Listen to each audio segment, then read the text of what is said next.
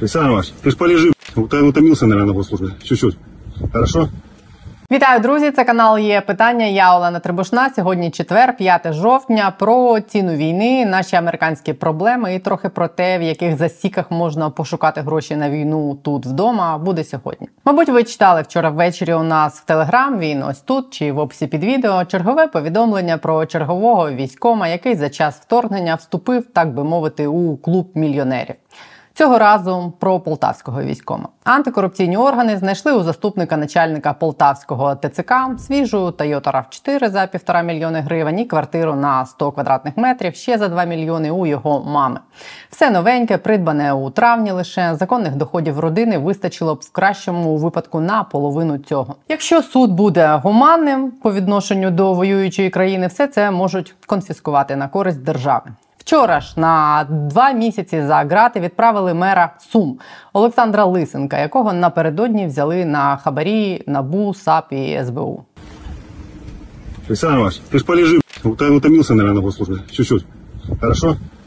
Правоохоронні органи стверджують, що піймали мера Сум Лисенка з підлеглим на тому, що ті обклали даниною місцеву компанію. Компанія займалась вивезенням сміття, а в мерії вимагали з підприємців 2 мільйони 130 тисяч гривень за те, щоб вони не перешкоджали їм вивозити сміття. Благоустрій, що там. Лисенко, правда, стверджує, що все не так, ніякого хабаря він не брав і просто проходив повз машину з хабарем. Я це до чого? Лише в цих двох історіях одного фактично дня йдеться про 5 мільйонів гривень, які призначались не в бюджет на оборону, а були ймовірно видоєні з тих, хто ухилився від мобілізації і з бізнесменів. 5 мільйонів гривень для порівняння. Один день фінансування сектору безпеки і оборони зараз коштує бюджету 5 мільярдів гривень, тобто всього лише в 10 разів більше цього денного улова НАБУ, САП і СБУ. Така от математика воєнного стану. І це зауважу не схеми і потоки десь там на рівні центральної влади. Це дві епізодичні історії, які відкопали правоохоронці лише в двох обласних центрах лише за один чи два останніх дні. Уявіть собі справжній масштаб того, що утікає крізь усі шпарини щодня кудись в приватній кишені на всіх рівнях. І буде продовжувати утікати, поки замість порожніх концептів реформ ми не реформуємо сам концепт, в якому очевидно не вистачає головного елемента і стримуючого фактора невідворотності покарання, першу чергу за корупцію. Наша американська допомога через ту саму корупцію і легенди про неї теж зараз балансує на межі. Сьогодні наш міністр фінансів Сергій Марченко мав прийти на бюджетний комітет в парламент, щоб проговорити ризики, які настануть в разі неотримання нами фінансування від Сполучених Штатів Америки. Це питання мало розглядатися першим, але з якихось причин Марченко перенесли. Питання фінансування України Америкою поставило на межу зриву змагання за посаду спікера Палати представників США після того, як цього тижня республіканця Кевіна Маккарті вперше в історії штатів відправили у відставку з посади спікера, зокрема і через пакет допомоги Україні, і через чи під приводом претензій по корупції на нашу адресу. CNN сьогодні повідомило, посилаючись на свої джерела в адміністрації Байдена, що Білий Дім намагається уникнути проблеми в останні дні. І адміністрація, і президент Сполучених Штатів особисто надсилають публічні попередження про те, що затримка допомоги може мати критичні наслідки для України. В середу Байден натякнув, що його адміністрація вже намагалась навіть шукати обхідні способи надати допомогу Україні, якщо запити Білого Дому до Конгресу Сполучених Штатів на фінансування України залишаться невиконаними. Сам Джо Байден має десь зараз виступити з великою промовою, в якій буде пояснювати, чому Сполучені Штати мають затвердити кошти для України. Він буде наполягати на тому, що в інтересах самих Сполучених Штатів Америки, щоб Україна досягла успіху. Погано ще й те, що проблеми з фінансуванням для України в Сполучених Штатах будуть мати негативний вплив і на Європу. Голова дипломатії ЄС Жозеп Борель сьогодні вже сказав, що Європа не зможе замінити штати у питанні підтримки України і висловив сподівання на те, що Білий Дім все ж таки вирішить проблему з фінансуванням для України. CNN пише, що в адміністрації Білого Дому вважають, що залишились лічені тижні до того, як незатверджене конгресом фінансування для України почне ставати проблемою, яка буде відчуватись тут на полі бою. І ця невизначеність очевидно розтягнеться не менш як ще на тиждень. Єдиною позитивною новиною на цьому тлі став, мабуть, вчорашній публічний натяк Байдена на те, що він таки дійсно пообіцяв Зеленському далекобійні ракети Атакамс. На запитання журналіста, чи пообіцяв він передати ракети ракети. Байден відповів: Я говорив із Зеленським, і все, про що він просив, ми вирішували. Було б логічно, що в цій промові, яку має виголосити Байден, він підкріпив слова про необхідність підтримки України публічним оголошенням про те, що він підтримав Україну атакамсами. Про них сьогодні і поговоримо про те, чи можна вже підводити якісь підсумки літньої кампанії збройних сил України, і про отрицательне перегрупування росіян в Севастополі, звідки вони вивели майже усі кораблі. Не забудьте підписатись на є питання і поставити десь вподобайку. Іван Кирачевський, редактор видання про зброю і війну Defense Express, сьогодні буде тут на є питання. Вітаю вас, Іване. У мене до вас декілька запитань. Давайте з Криму почнемо. Вчора показали супутникові знімки, на яких видно, що росіяни там якось перегрупувались у Криму і якусь велику частину кораблів остаточно вивели з Севастополя. Севастополь, очевидно, для них вже перестав бути найбільш захищеним місцем на планеті. Що це означає для нас? Це буде чи буде нам складніше діставати кораблі Чорноморського флоту там, куди вони їх перебазували? Ну і в принципі, чи вплине це якось на здатність росіян? Е, з цих кораблів е, діставати територію України і нам становити якусь загрозу? Чи змінилось щось в цьому плані? Ну, знаєте, там ж така настільки масштабна подія, що там просто таки просить е, щось такого терміну, типу тактичне відступлення. Ну, на акт доброї волі ще не змахує, акт доброї волі це коли там зразу всі так колоною в сторону Кримського моста поїхали, а не найбільш боєздатне ядро Чорноморського флоту Російської Федерації. Тим не менш, да, станом на зараз ми можемо фіксувати, що раптом росіяни вирішили забрати все своє боєздатне ядро Чорноморського флоту включно з усіма кораблями, носіями калібрів, там підводні човни, корвети і фрегати.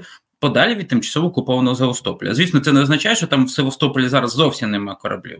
Вони там залишили відповідно за спутниковими знімками один радянський фрегат ну, проекту 1135, там по їхній класифікації большой противолодочний корабль.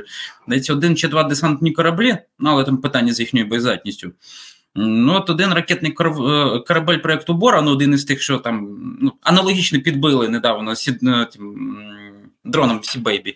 І там ну, кілька кораблів забезпечення, і все. В принципі, ну, от, найбільш таке боєздатне звідти забрали.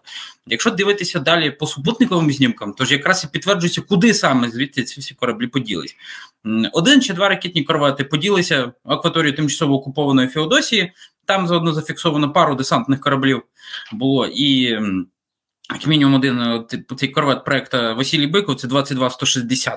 Але цілком можливо, що там справді да, станом на той знімок, який показали, там видно тільки один, оцей Буян М. Але там раніше був помічений цей новий е, корвет проекту Каракурт який був недавно введений, і там він зараз в Абхазії плаває. Тому чому я роблю поправку, що один-два, тому що супутниковий знімок каже 2 жовтня, а цілком можливо, що цей російський корабель туди повернеться або ні. А от якраз про новоросійськ там якраз от е, найбільш важливе туди росіяни перетягнули. Е, ті ж самі два фрегати проекту 11356 під калібри, кожен з яких там може нести 8 ракет. Про всяк випадок, третій корабель цього типу, який був е, в складі Чорноморського флоту, він же застряг в Середземному морі, і тому він зараз в Балтійському. Тобто це всі фрегати цього типу, які є у Чорному морі.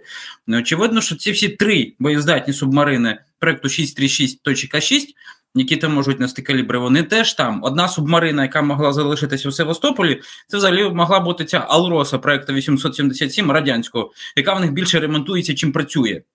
Ну і плюс ще, ще четверта субмарина, це ж Ростов на Дону, які там так його розвернуло. Аж так от.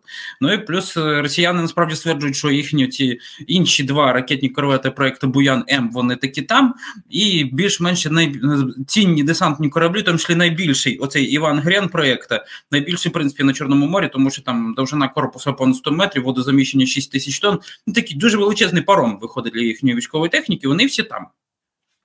З однієї сторони, ну якби да, тут треба зробити поправку на те, що тепер терами камікадзе та іншими засобами ураженнями ну діставати росіян новоросійську чи навіть Феодосію буде складніше. Ну бо треба буде проходити більше щаблів оборони. Тим більше, що от е, атака по новоросійську була тільки одна, це тоді, коли цей Олійнігорський горняк е, змогли ударити, і то очевидно, що ну не всі можливості вдалося тоді реалізувати, ну бо кораблі з калібрами тоді були, але змогли дістати тільки новоросійський цей Ленігорський горняк, ну і то добре, що дістали. Це вже виправдовує. Звісно, про якісь там ракетні удари це теж от питання відкрите. Ну тому що одна справа ще об'єднана ця протиповітряна оборона в тимчасово окупованому Криму, а ще інша справа, якраз е, протиповітряна оборона рашистів на півдні. Ну тобто, якісь певні можливості у нас падають. Плюс ще ж проблема в тому полягає, що навіть існуюча дальність пуску ракет калібру їм дозволяє по нашій території діставати, як і там акваторії Новоросійська, так і якщо, наприклад, заводити кораблі в Азовське море, що вони поступово почали робити. Ну тобто. Таке собі плюс Велика Британія починає припускати, а що як з великим ну тобто Міноборони Великої Британії воно зробило припущення, що може Росія замінувати Е, наші судноходні маршрути портів Великої Одеси е, за допомогою підводних човнів чи щось такого. Але ну насправді така загроза за оцінками британців висить ще з початку цього року. Ну тобто таке, якби виходить, що е, але. Чому якраз тут при цих всіх мінусах для нас цього рішення, яке росіяни тут ухвалили, чому як вже навіть такі терміни як технічне відступлення? Ну тому що за великим рахунком це означає, що росіяни, в принципі, оцінили після всіх зусиль військово-морських сил України та інших складових сил оборони, що ну охороняти оцю акваторію наявним корабельним складом, акваторію, яка там веде від е, західного узбережжя Криму до нашої да, до наших е, портів Великої Одеси, ну вони не зовсім здатні. І що їм доведеться перегруповувати, зосереджувати зусилля скоріше на обороні цієї хорди, яка тягнеться от тимчасово окуповано. Ем, хоча Новоросійськ, да, от, і до від Новоросійська і до тимчасово окупованого Маріуполя.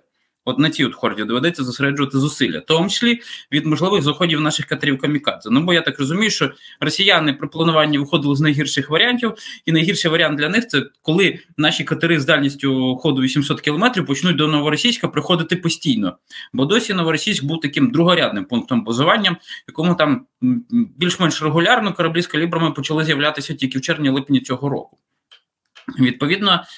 Е, ще один важливий момент, який виникає: ну очевидно, що для західних країн питання відновлення там морської торгівлі до наших проти Великої Одеси, воно якраз було пов'язано з тим, чи можуть якраз кораблі Чорноморського флоту перешкоджати. Ну бо якось так цікаво співпало, що росіяни якось так тихо, без оголошення е, целі проведення спецоперації забрали майже всі свої реально боєздатні кораблі з Севастополя і забрали куди подалі від наших судноходних маршрутів. І тепер тут вже починають е, інші аналітики фіксувати ну лечені рекорди, скільки суден зараз почало заходити в наші порти під завантаження тільки зерном але й е, там залізною рудою та іншими товарами. І тут же ж просто в чому виникає така історія, чому в чомусь це. Тактичне відступлення Чорноморського флоту з Севастополя грає нам на руку. Ну тому що чим менше видимих для західних, так би мовити, компаній перешкод для нашого ну, для судноплавства в наші порти, тим більш активніше наша буде торгівля. Відповідно, більше власних ресурсів бюджет, більше власних ресурсів на ведення затяжної війни. Тому такий собі розмін, що десь росіяни зміцнують свої позиції, якщо брати ту його стратегічну точку зору, щоб скоріше ефективніше обороняти в майбутніх кампаніях Маріуполь, використовуючи, зокрема, Чорноморський флот як е, засіб такої прибережної підтримки. Ну а десь з іншої сторони, в нас тепер будуть виникати ресурси додаткові, щоб колись там в перспективі можна було відбити і Маріуполь. Тому от така от історія. So 50-50. Десь їм це вигідніше, десь нам це теж створює можливості. Вчора ГУР показало, що їх спецпризначенці здійснили чергову висадку на територію Криму. Можливо, зараз покажу це відео. Е, можете пояснити, для чого такі речі робляться? Це просто щоб їх покашмарити, показати, що ми можемо? Ну, Чи це знаєте, має якісь цілі? Раціональне пояснення цієї акції може бути тільки таке: показати, що щось можемо там кошмарити і тому подібне, і тому подібне. Ну, якось прямо зараз, от ем, значення, що там знаєте, десь висадити, як це було хоча б попередні епізоди, тобто десь висадитися, е, зробити потім так раптом, щоб Нептун ударив по якійсь системі протиповітряної оборони, і потім слідом прилетіли камні неба у вигляді Storm Shadow, ну цього там поки що не проглядається. Плюс навіть ну, ця специфічна обмовка, яку зробив Юсов, здається, що то, там втрати були були, але вони не співмірні з втратами російських окупантів. Ну, судячи з усього, от ну набита кількість російської зоології, яка там була на, на тій береговій ділянці. Ну це судячи з усього, найбільший результат, який вдалося здобути. Ну навіть якщо раптом знайшлися такі от мотивовані бійці, причому з такі специфічними назвами підрозділів, там здається, братство навіть фігурувало. Ну можливо, їх краще все таки приберегти для якихось ну крім так ще більш раціональних заходів. Ну тому що раз ми вже бачимо, що росіяни десь намагаються зміцнити свої позиції в Непрозовському регіоні, е, приходить справа до такої більш тривалої війни. Ну кадри треба берегти. Якщо вже йти на ризик розумний, то з тим результатом, що це прямо дасть якийсь от очікуваний результат у вигляді чергових камнів з неба, а не просто ну зато ми російських окупантів більше не били. Ну на жаль, російських окупантів ну, чисто демографічно у нас 3-4 рази більше. Ну такі собі результати, якщо чесно. Не варто є життя наших... Загалом по ситуації на фронті можна вже зараз підводити якісь підсумки літньої кампанії, як ви їх оцінюєте і з чим ми входимо в зиму? Я думаю, що зараз ці підсумки підводити зарано, тому що, скажімо так, явно рішення про зупинку там наших штурмових дій на півдні чи на сході воно буде політичним, воно буде явно прийнято під впливом наших західних партнерів. Зараз поясню, що я маю на увазі, і тут якраз не конспірологія. Я думаю, ми В принципі могли простежити цю повторювані ситуації, що скільки там вже здається майже місяць мінімум. Що з нашої сторони, що західні ЗМІ там повторюються такі обміни аргументами. Що Білий Дім чи Пентагон чи інше там потрібно підкреслити, очікує, що бойові дії триватимуть чи орієнтовно пару місяців, 6-8 тижнів, а потім все е, має бути певна оперативна пауза. З нашої сторони, ні, нічого подібного, будемо воювати. Погода не завадить, ми накопичимо резерви і тому подібне, і тому подібне. Ще місяць назад, ну знаєш, ця точка, яка висловлює з нашої сторони, вона виглядала раціональною. Ну да, от концепція просто про те, що там погода десь не дає воювати, ну вона вже не працює. В умовах повномасштабної війни, яку розпочала РФ проти України. Але судячи з усього, по мірі того, як накопичуються ще якісь додаткові дані, то можна зрозуміти приблизно наступне. Очевидно, коли там Пентагоні чи Білому домі починають проговорювати, ну 6, ще 6-8 е, тижнів є для досягнення прогресу, а потім все вони як мінімум намагаються попередити, щоб ми не втрапили в пастку, яку зараз в стратегічному плані будують нам росіяни. Тому що для початку, крім того, що ми ведемо контрнаступальну операцію на півдні і на сході, рашисти взагалі то теж ведуть цю контрнаступальну операцію, яка ну, теж такого оборонного стратегічного рівня, яка спрямована якраз на те, щоб не дати нам просунутись. Більш того, вже явно проглядається та історія, що росіяни хочуть зробити ще гірше і зробити так, щоб ці резерви, які в нас ще є, щоб вони теж втягнулися в цю так. Ну, ці затяжні тривалі сутички, які тривають в принципі зараз біля одних тих самих населених пунктів, райони, про яких ми постійно чуємо зведення генштабу. Роботи Вербове на півдні, Кліщівка, Андріївка на сході біля Бахмуту. Ну і плюс ж не треба забувати, що там у нас знову починаються якісь от рухи росіян на Куп'янсько-Лиманському напрямку. Причому явно на цей раз тепер на Ізюм.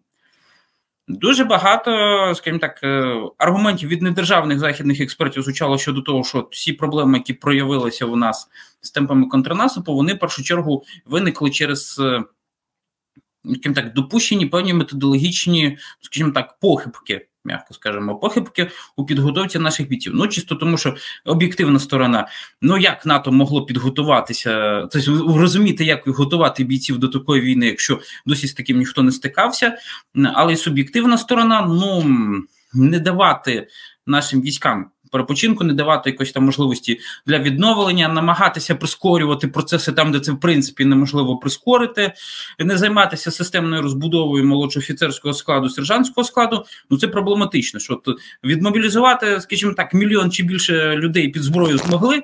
Але, до речі, з поправкою на те, що частину цієї зброї, ну стрілецької зброї, навіть частину стрілецької зброї дають західні партнери, а створити офіцерський корпус ні. На це все треба це все злагодження, треба тривалий час. Тут, навіть якщо е, так уважніше розглянути аргументи такого собі Майкла Кофмана, який там от найбільше дратував всіх е, про темпи там недостатньо контрнаступу, не так ви воюєте. Потім він не полінувався, всі розписав свої аргументи. Там людина заговорила тепер більш раціонально, більш обґрунтованіше. Що ну, наприклад, ці самі штурмові бригади, результативні мотивовані, які воювали, які воюють воюють далі під Бахмутом, от їх якраз було б краще залучити для операції на півдні, дати їм найкращу техніку, і вони б з тим цим показали б явний результат, але ж для цього треба було б зупинити якісь штурмові дії під самим Бахмутом, ну, наприклад. Якщо от якщо взяти ті всі аргументи, які починають висловлювати західні партнери, їх накласти на поточну ситуацію і накласти ще так, як діють росіяни, то вони явно хочуть е, армія РФ і в принципі Кремль хоче зробити так, щоб в нас не було зупинки в бойових діях, і ці всі проблеми в нашій військовій машині, які починають накопичуватися, щоб не було часу їх виправити. Тому очевидно, ем, коли Пентагон, Білий Дім і там далі потрібно підкреслити, починають далі наполягати на тому. Ну, от хлопці, ще 6-8 тижнів і треба там брати паузу, в тому числі на корекцію стратегії. Вони приблизно це мають на увазі. Зробити так, щоб ми, хоча б тут не втрапили в ту стратегічну пастку, яку нам будує Російська Федерація. Відповідно, зараз говорити про підсумки, що ми здобули, що ми не здобули, що ми можемо ще здобути, воно як мінімум завчасно. Ну тому що об'єктивно так кажучи, поки що ще, наприклад, зарано оцінювати, наскільки ми зможемо швидко вийти до Токмака і чи зможемо. Ну а з іншої сторони, якщо починати займатися такими розмовами зараз, ну не варто як мінімум обвалювати моральний дух бійців, які в принципі там ну або раніше тримали фронт, або зараз тримають фронт. Ну тому що знаєте, не думаю, що це буде з ким так сприятливо впливати на на їх дух у розмову, що в стилі а раптом ми не вийдемо до такмака, а раптом не вийдемо. Це такий певний простір, скажімо так, хоча б для надії тут зберігати буде варто. А от коли це і повертаючи ще до цього аргументу, що коли от політичне рішення про про зупинку наших штурмових дій буде прийнято, то тоді вже можна буде говорити про якісь от конкретні підсумки е, е, нашої літньої кампанії боїв і, скажімо так, певні якісь от намітки, що нас очікує ось ну. Зимку і весною, тим більше, що незалежно від того, де на той момент буде просуватися лінія фронту, ну якісь от об'єктивні результати щодо того, наскільки е, військова міці РФ була підірвана, можна буде показати. Ну тому що все-таки е, ця от історія, що з однієї сторони росіяни змогли сформувати дві загальновійськові армії, навіть недоформовані, а з іншої сторони їх довелося кидати в бій недоформованими. І плюс от ці е, прекрасні рекорди з винищенням там 900 одиниць артилерії за вересень. При тому, що ну росіяни так швидко явно не встигають знімати з консервації Е, свої арт-системи, їм треба трохи більше часу. Ну це от можна буде як показати актив, що дивіться, навіть якщо нам не вдалося виконати задачу територіального звільнення, але вдалося виконати дві важливі задачі: збереження власної боєздатності і суттєвий підрив російської боєздатності. От якраз по третьому пункту там будуть дуже такі от гарні переконливі цифри, навіть якщо це не буде підкладатися, де наші територіальні здобутки. Ну потім це все, звісно, буде провалюватися в морально етичну дискусію, так що важливіше життя наших бійців на фронті чи територіальні здобутки, але ну по суміті всіх причин говорити про те про результати кампанії літньої поки що ще зарано. Буде певна якась політична рамка, потім рамка, потім від неї будемо оцінювати, наскільки росіян тепер будуть більше проблеми в контексті того, що вони самі хочуть перейти до цієї до довготривалої затяжної війни.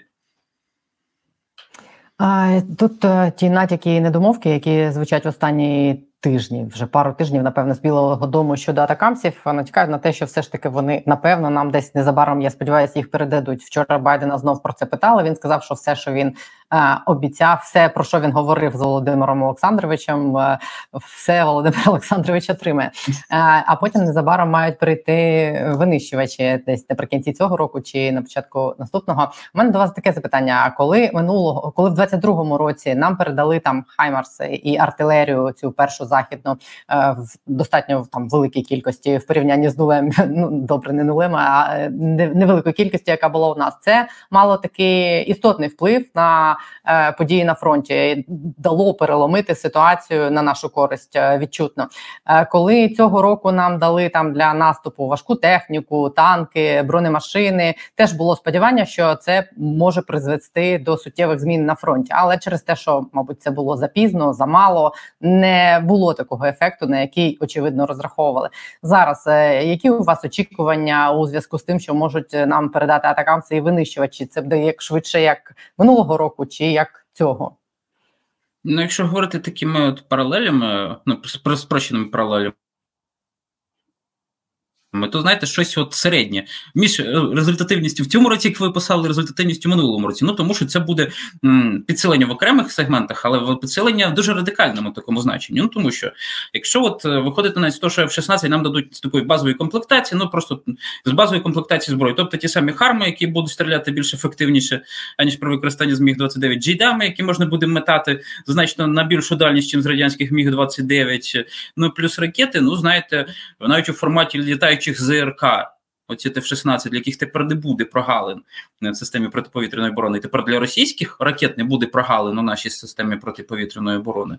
Ну знаєте, навіть якщо ці літаки ніяк не вплинуть на ситуацію на фронті, але вони нам трошечки краще збережуть е, нашу енергоінфраструктуру, це вже буде виправдано.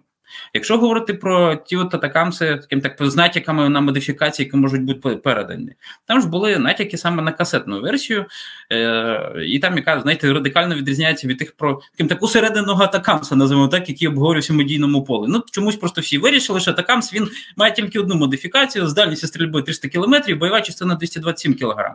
Але ж таку версію має ну, характеристику має тільки нові атакамси. Ну да, ні, так вони Це буде не така. Ні, така сама. Тут просто різниця зі спорядженням. Зараз поясню, чому штука. Е, Ці М57 новітні вони перероблялися якраз із старих касетних М39 і М39А1. Ну, типу, що проблема ж просто в тому, що нормативна служби Атакамса 10 років, вони робились з 90-х 2000-х. Відповідно, ну вони два як там два строки пройшли. І тут, можливо, навіть чомусь е, навмисне тепер американці, щоб відновити для нас певну кількість е, запас ракет, цих вони пішли саме на відновлення просто касетних, без того, щоб вкручувати боєголовку від томагавка. Вони заодно видно перевірили, що томагавк в сучасній війні має недостатньо потужну бойову головку, треба з тим щось робити. Так от, якщо говорити про точкове посилення, касетний атакамс, ну він насправді дуже гарний, щоб бити по прифронтовим аеродромам російської армійської авіації. Ну тобто, е, кожен збитий К-52, навіть якщо раз на місяць, це викликає фурор. А якщо збивати К-52 ще до того, як вони будуть злітати з цих аеродромів там Луганську, тимчасово окупованому чи Бордянському, ну це має бути фурор вдвічі більший. Американські аналітики взагалі заявляли, що вони, начебто.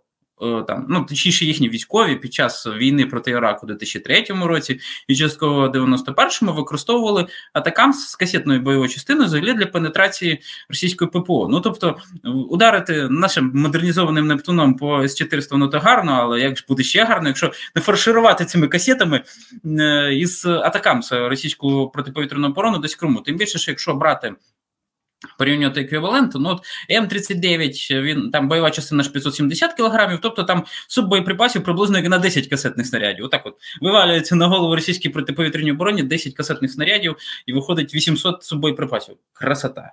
Якщо там брати М39А1, більш далекобійніший на 290 кілометрів, але там 160 кілограм бойова частина, ну нічого, еквівалент 4 касетних снарядів. Теж красота буде, особливо кудись там, якщо ці касетні боєприпаси, ну, касетні атакамси будуть використані потрібні якраз от ті версії, щоб бути по логістичним десь там об'єктом. Ну, тим більше Бушешкійсь, коли Байрактар, який там може нести буквально 15-кілограмові авіабомби, розбомбив е, російський ешелон на Чернігівщині на початку вторгнення. Ну, буде приблизно таке саме. Відповідно, це буде таке підсилення в окремих сегментах, але радикальне. Але Тож треба ще зайти трошечки глибше для розуміння, що нам могла і дала західна зброя, і для початку провести такі уточнення. Хаймерси і артилерія нам тоді все-таки допомогли в обороні.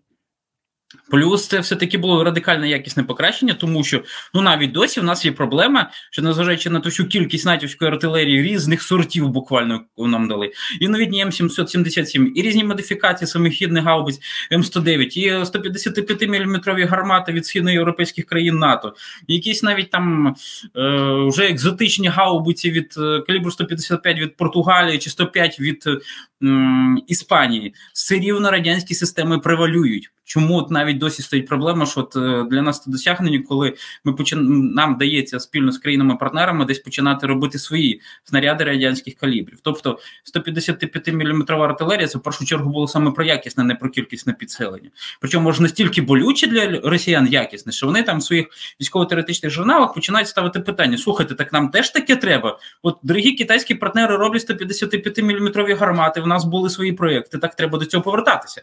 Ну тобто, це вони на це надовго запам'ятали. Плюс. Чому ми насправді дію Хаймарсів і цієї артилерії калібру 155 мм, чому ми поширюємо лише на кампанію минулих боїв? Оце же ж рекорд з вибитою артилерією там за місяць, ну він взагалі-то виникає через те, що ну ти гаразд. Хаймарси тепер вже не добивають до російських логістичних об'єктів. Таких виникла можливість використовувати так, як вони використовуються саме в армії США. Є така метафора, високоточний дробовик командира батальйону на полі бою. І коли ці всі історії там показують навіть в відео в соцмережах, коли там одним снарядом GMLRS прилітає по російський САУ Тюльпан чи по іншій крупнокаліберній артилерії, ну саме якраз для такого Хаймарс і створювався. Тобто, хто знає, якщо ще, от коли в нас там буде ще, мовно кажучи, там дистанції через місяць чи через два будемо обговорювати, можливо, ми якраз можемо обговорити, що в цій кампанії Хаймарс і натівська артилерія проявили себе ще краще, аніж влітку 2022 року. Що стосується західної бронетехніки, наших очікувань і те, як воно в себе проявило по факту, ну знаєте, те, що ми покладали на ці речі завищені очікування, це вже скоріше наші проблеми, які не виход... не випливають із характеристик цієї техніки. Ну тому що. Як різні коментатори могли пропустити той факт, що навіть ті самі Леопарди 2 А4 розпоряджені Туреччини, вони, на жаль, ну несли дуже важкі такі втрати в боях з курськими сепаратистами, які там мали е, радянські протитанкові е, комплекси малютка першого покоління. Ну, це питання відкрите. Про всяк випадок треба зробити ще один спойлер. Була навіть історія, коли Абрамси в розпорядженні Саудівської Аравії єменські хусити з примітивною зброєю теж підбивали. І це все виникало через тактичні недоліки використання цих танків. Причому наголошу саме підбивали, але не знищували. Але ж. Суть, якщо вже виходимо з того, що навіть ця західна артилерія і Хаймарси, вони навіть через рік чи пів півтора року після передачі ще тільки не розкриває свій потенціал. По-перше, навіть нам щодо західних танків і БМП говорити, наскільки вони себе розкрили, тут ще зарано. Плюс ще є ще такий важливий момент.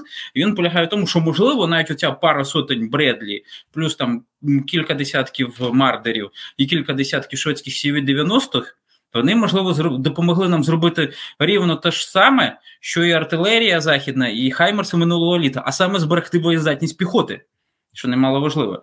Ну, бо якщо постійно ну, постійна річ, яка переповідається навіть нашими бійцями з фронту, що Бредлі це хороша машина, бо при влучанні вона зберегла наше життя. З БМП-1, з БМП-2 такого нема.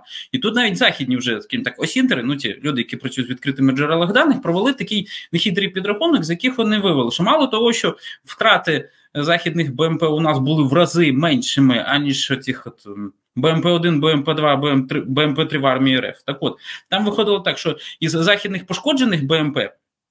Мінімум половина були ремонтопридатні. Тобто, навіть якщо не виглядає як розбите, побите, попалене, ну через місяць, через два його можна знову повернути в стрій. У випадку з пострадянськими чи радянськими БМП в стрій можна повернути лише 5%, чим ну, 5% від цього пошкоджених. Всі інші можна там здогадатися, наскільки Е, неприємна доля була екіпажу, і, на жаль, же ця технічна тенденція вона стосується не тільки російських окупантів, бо ті самі БМП-1, БМП-2 і трифейні БМП-3 є у нас також. Тому е, насправді, е, от хто знає, навіть якщо, скажімо так, ми не вели би наступально-штурмових дій і у нас були би просто би там от е, танки західні і БМП, вони показали себе так би саме гарно, тобто збереження боєздатності в першу чергу нашої піхоти, хоча б на тому рівні, як це доступно. Ну і моделюємо третій варіант.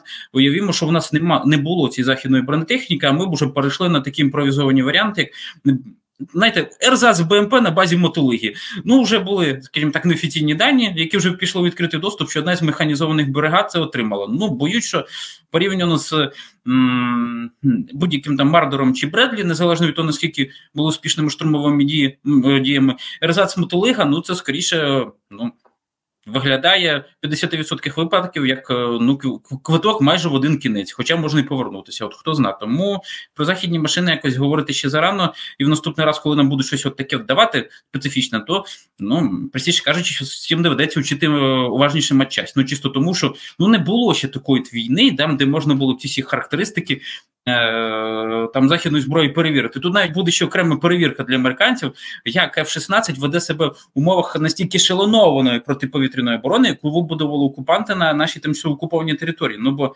бомбити е, там на F-16 е, Ірак, якого там Ну, навіть е, зараз мова не про 91-й рік, а про 86 рік, коли там Ізраїль е, намагався накрити якийсь атомний об'єкт. Ну, бомбити Ірак, якого там ППО в зародковому стані була і майже не боєздатна, або там атакувати е, об'єкти режиму Слободана Мілошевича в той момент, коли в Югославії вже не було боєздатної бойової авіації.